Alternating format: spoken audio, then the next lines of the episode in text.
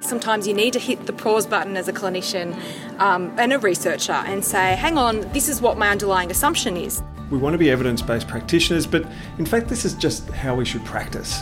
Ethics is every part of every clinical decision that we make.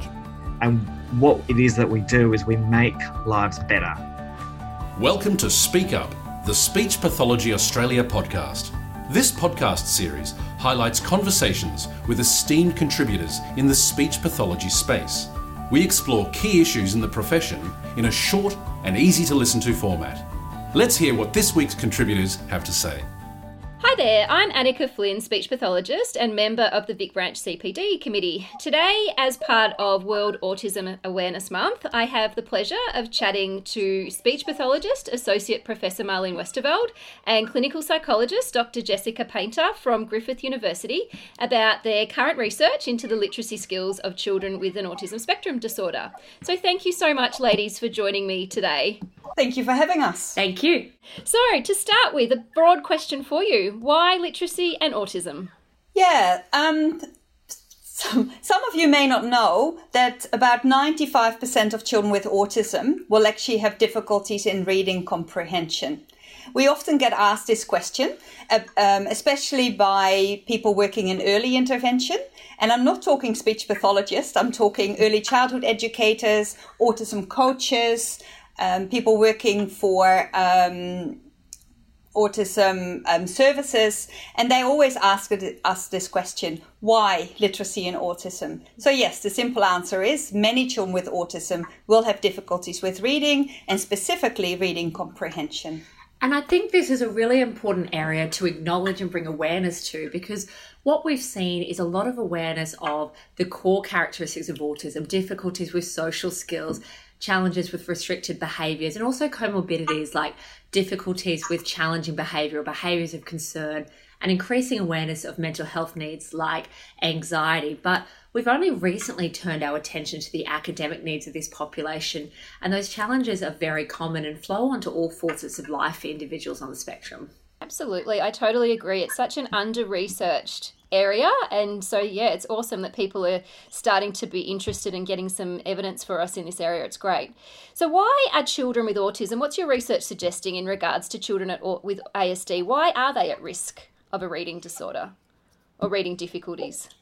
There's a range of theories of why this may be, and our work has linked uh, reading acquisition and skills, even from those early emergent literacy phases, to things like the level of nonverbal intellectual functioning, the level of autism symptoms, and we've also got hypotheses around the impact of special interests, the impact of theory of mind and social understanding, and also on uh, the fine detailed focus that we often see, or that local processing bias, it might be called.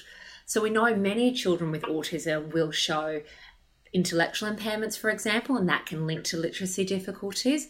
We also know that many children with autism will be delayed in their language acquisition, which we know that language impairments link to literacy needs. But we also know some features that are more specific to autism may put children at risk. So, this can include we know theory of mind impairments are very common, so difficulties with understanding people's mental states. And we look at things like comprehension of stories, often requires inferring what characters are thinking, feeling, behaving. So, if you have difficulties with that generally, that might be influencing your reading comprehension too. We also see features like those repetitive and restricted behaviours. Sometimes that can facilitate literacy development by having strong interest in things like letters, but it could also then impact on things like comprehension and looking at the bigger picture by maybe focusing on details that are not the key features of a story or a narrative. And we may also see um, differences in the level of interest and engagement because things like shared book reading are social activities, and there may be difficulties engaging children with autism relative to other groups. So there may be more general factors that are common in autism, but there's also things that seem to be specific about autism might, that might impact on literacy development and acquisition. Mm-hmm. And I guess I'm really interested in some of the myths that maybe people might have or you think people might have in regards to this area. Yeah, so one of the biggest myths is definitely that um, children with autism are good decoders. You know, we've heard terms like hyperlexia or barking at prints. Interestingly, when we followed up our group of preschoolers on the autism spectrum who were actually verbal preschoolers. So they, their language skills weren't as significantly delayed as children with minimally verbal language. When we followed them up into their first year of schooling, we found that about 60% of these children actually had difficulties in decoding and early word recognition skills. So myth number one is really that children with autism, not all children with autism will be good at decoding language. We need to assess these skills and not assume. Um, our second myth, you go. Yeah, our second myth actually is the other end of the spectrum where there can be an assumption that uh, children can be too impaired to read and that children with autism might actually miss out on opportunities for literacy development because of their other challenges, such as if they show high levels of concerning behaviours or if they show an intellectual impairment then children might actually miss out on chances like shared book reading may not be a priority at home, or they might be missing out on those lessons at school by thinking the child might not be ready to read. And that links into another myth this idea of readiness to read. Mm-hmm. And readiness to read basically means that you have to have developed all those emergent literacy skills to then develop your more conventional literacy skills. And the research is really starting to suggest that this is not the case. So we don't have to um, be ready to read. Absolutely, that sounds amazing. So, so far, I know you guys have done research in a couple of different areas, I believe, but what has your research involved to date? Yeah, so our biggest um, area of research has been to look at the emergent literacy skills of preschoolers with autism. And how we got into this area and how we actually met each other is through a systematic review of the literature that we conducted in 2016 that found that only three studies or three teams worldwide had investigated the emergent literacy skills of preschoolers with autism, which was very surprising um, considering the fact that so many kids with autism actually struggle in reading. And so, based on that, we were very lucky to get our research funded through um, the Autism CRC. And we've since then conducted four or five different studies looking at the emergent literacy skills in children, um, preschool children with autism. And we've now followed these children up um, for two years to sort of decide A, what are the skills in this big group of kids with autism, thinking about, you know, the big five, like phonological awareness, letter name sound knowledge, um, narrative skills, as well as vocabulary um, knowledge and um, print concepts. But we also wanted to know, are these skills predictive of their early reading acquisition as you would expect from typically developing children. So that has been the main sort of area of our research. And so, what's come out of it so far? Yeah, so so far, what we found is um, consistent with previous research. We found that um, during the preschool period, these children if we um, we didn't have a control group of typically developing children or children with language impairment, and we did that on purpose. Do you want to briefly talk about that? Yeah, yeah. so I mean, we were really interested in looking at the variety of profiles. So coming back to that idea of myths that you know, there was this idea that children with autism might be particularly good at decoding and good at reading. But what we found was interesting that we saw a diversity of strengths and needs, that we did see some children who showed skills within expected age range and age limits depending on the test. But actually, that was quite rare. More commonly, we were seeing difficulties in both uh, print related and meaning related skills, and we saw a variety of profiles, which really reinforced our idea that we need to do assessments to formulate what the strengths and needs are in these children. And coming back to the simple view of reading, um, having a look at the influence of both oral language and decoding on comprehension there so that we're understanding the differing profiles. And we're really observing um, a range of profiles there.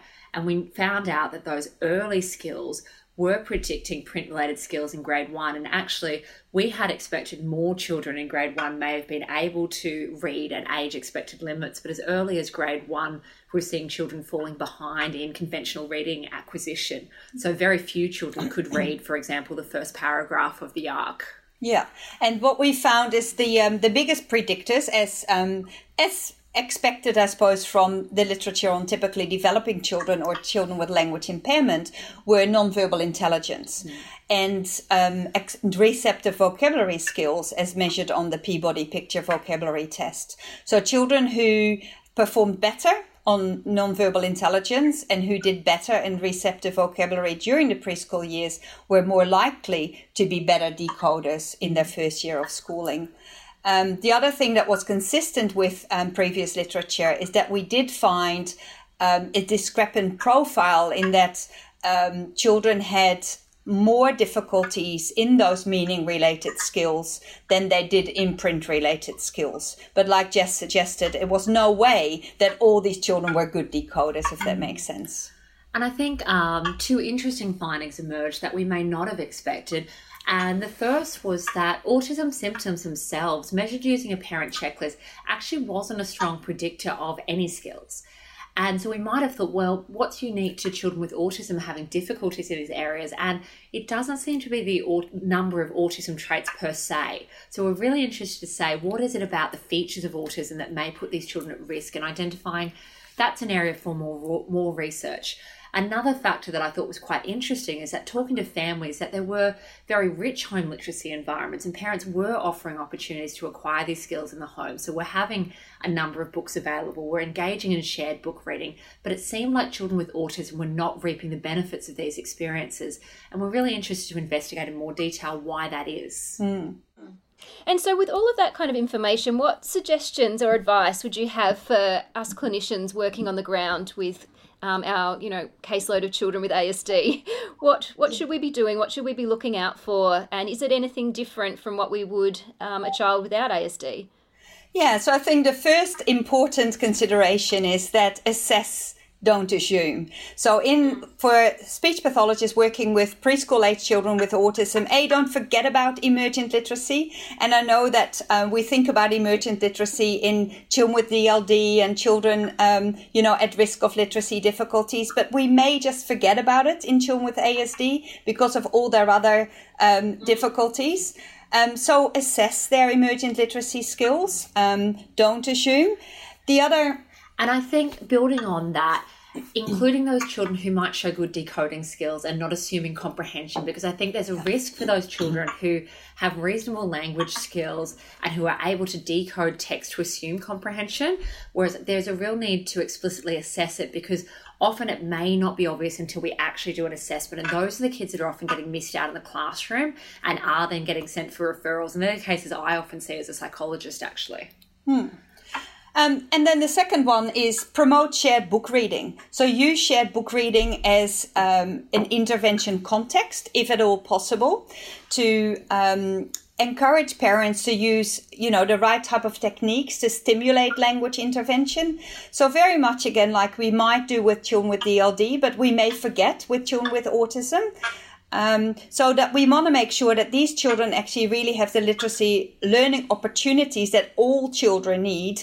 Um, but these kids may need it even more so. And what we found in our studies on shared book reading intervention for children with autism is that um, these sort of establishing new routines takes time for these children, but it's not impossible. And the parents actually told us that, you know, once little Johnny got used to reading a new book every week and not just a book about diggers, and he started to really enjoy that and see that as part of a new routine. And the family started to enjoy book reading even more. So, um, yeah, make it fun. Yeah, and I was going to say the same thing of embedding it into structures and routines, but children can then learn it as part of their routine as when they're having books, when they are doing shared book reading, and that structure and routine can then support what we know are uh, the cognitive style of children with autism and can uh, support that. And we also know that if parents are a bit more explicit in discussing the meaning of words and what's in the story that that seems to benefit children's vocabulary and engagement as well and so it may be that it's doing things we would do with all children, but really being a bit more deliberate in practice as well. And that's really fine tuning things that parents are doing without adding to their burden or their things to do that we know from our research that parents are reading with their children. So it's tweaking things they're already doing rather than giving more stuff to do which can make it a lot more feasible than a lot of other uh, interventions we might be tempted by. That this is a part of family routines anyway Mm. And I do find that even if parents are reading, which they are, absolutely, there's just a lot of labelling happening with their children yes. with ASD when they're, they're engaging in shared book reading. So you're so right, just to start teaching parents to um, use some of those other language techniques and just not go through the book labelling every preferred object in there is particularly beneficial, I could imagine. Definitely, That's and right. that it's okay to slow down and that you don't need to read the book verbatim. So, that was some of the things we observed parents doing in our studies with the absolute best of intentions and enthusiasm, but really being focused on things that were already strengths, for example. So, like letter names or being really stuck on reading in a particularly rigid way. So, relaxing a bit, asking questions, making it engaging, and focusing on those broader story elements as well. And parents could adapt these strategies and learn them quite easily. It was just a, oh, I can do it that way and that'll help. And, you know, giving that, uh, I guess, permission to do it a bit differently was really helpful for families in our study. And then the third thing we'd like speech pathologists to do is really raise awareness. Raise awareness of the importance of addressing literacy in children with autism. Um, in teachers, early childhood educators, librarians, psychologists, tell us what you can do and how we can work together everyone who will listen because like jess said earlier um, children with autism just don't seem to reap the benefits of these literacy learning opportunities that many other children are and I know you both have amazing brains in this area, but I am sure you are still curious about particular things. So, what, what are you still curious about in regards to ASD and literacy? I think what we're really curious about, well, why are children with autism more prone? What's specific about autism? So, we've found factors that are common for all children. So, we know that having an intellectual impairment, we know that having language impairments is linked to difficulties with literacy acquisition. What we want to know is why are children with autism different? And does that impact on the way that they uh, benefit from learning activities and what interventions might be most effective? So we've been really interested and we've got a phd student looking into this area about what's different about the learning processes and the attention during literacy activities. So do children with autism look at different things during storybook reading? Is their attention drawn more to things like letters or to pictures? And how does that link to their acquisition of skills yeah, so that, um, and we're using eye tracking technology for that. So watch this space because this is a lovely um, little study that we're doing. Um, and the other thing that we really want to pursue is longitudinal research. So we want to um, replicate the study that we've done with our 45 um, odd um, children with autism. We want to extend that to children who are non-verbal or minimally verbal. And we really want to track these children over time to have a better understanding of barriers and enable us to literacy success, basically. Yeah, and some of the things we might incorporate there is actually those cognitive styles that we know are, are more unique to autism. So, is it something about their theory of mind or social understanding? And we know that things like shared book reading and talk in mental state terms can actually link to greater theory of mind. Vice versa is probably likely too. So, looking at those interactions between um, mental state, talk, acquisition of theory of mind, and reading comprehension. Also, looking at things like that local processing bias and the details focus. Is it about the interests and what the children are focusing on that might be impacting on things like reading comprehension? Is it something about executive functioning and around attention, sustained attention? So, can we look at how those cognitive features of autism that are a bit more specific to autism impact on the learning processes. And if we can understand those learning processes, that might drive interventions or resources that are more autism specific beyond um, our more general interventions. So we can actually individualize and have more of a formulation based approach. Yeah, because if we have one thing in common, it's really that we both want to just influence early intervention. Mm. Well, keep doing what you're doing. It is wonderful. Thank you so much. It is such an under researched area, and our evidence base is not great. So, thank you for being two wonderful people for putting some effort and time into that because it is much appreciated. And everyone, have a great World Autism Awareness Month, and um, we will chat again on Speak Up soon. Thank you. Thank, thank you. you. Bye. We hope you enjoyed this week's conversation. Remember to subscribe to the podcast and share it with your colleagues. Thank you for listening Bye for now.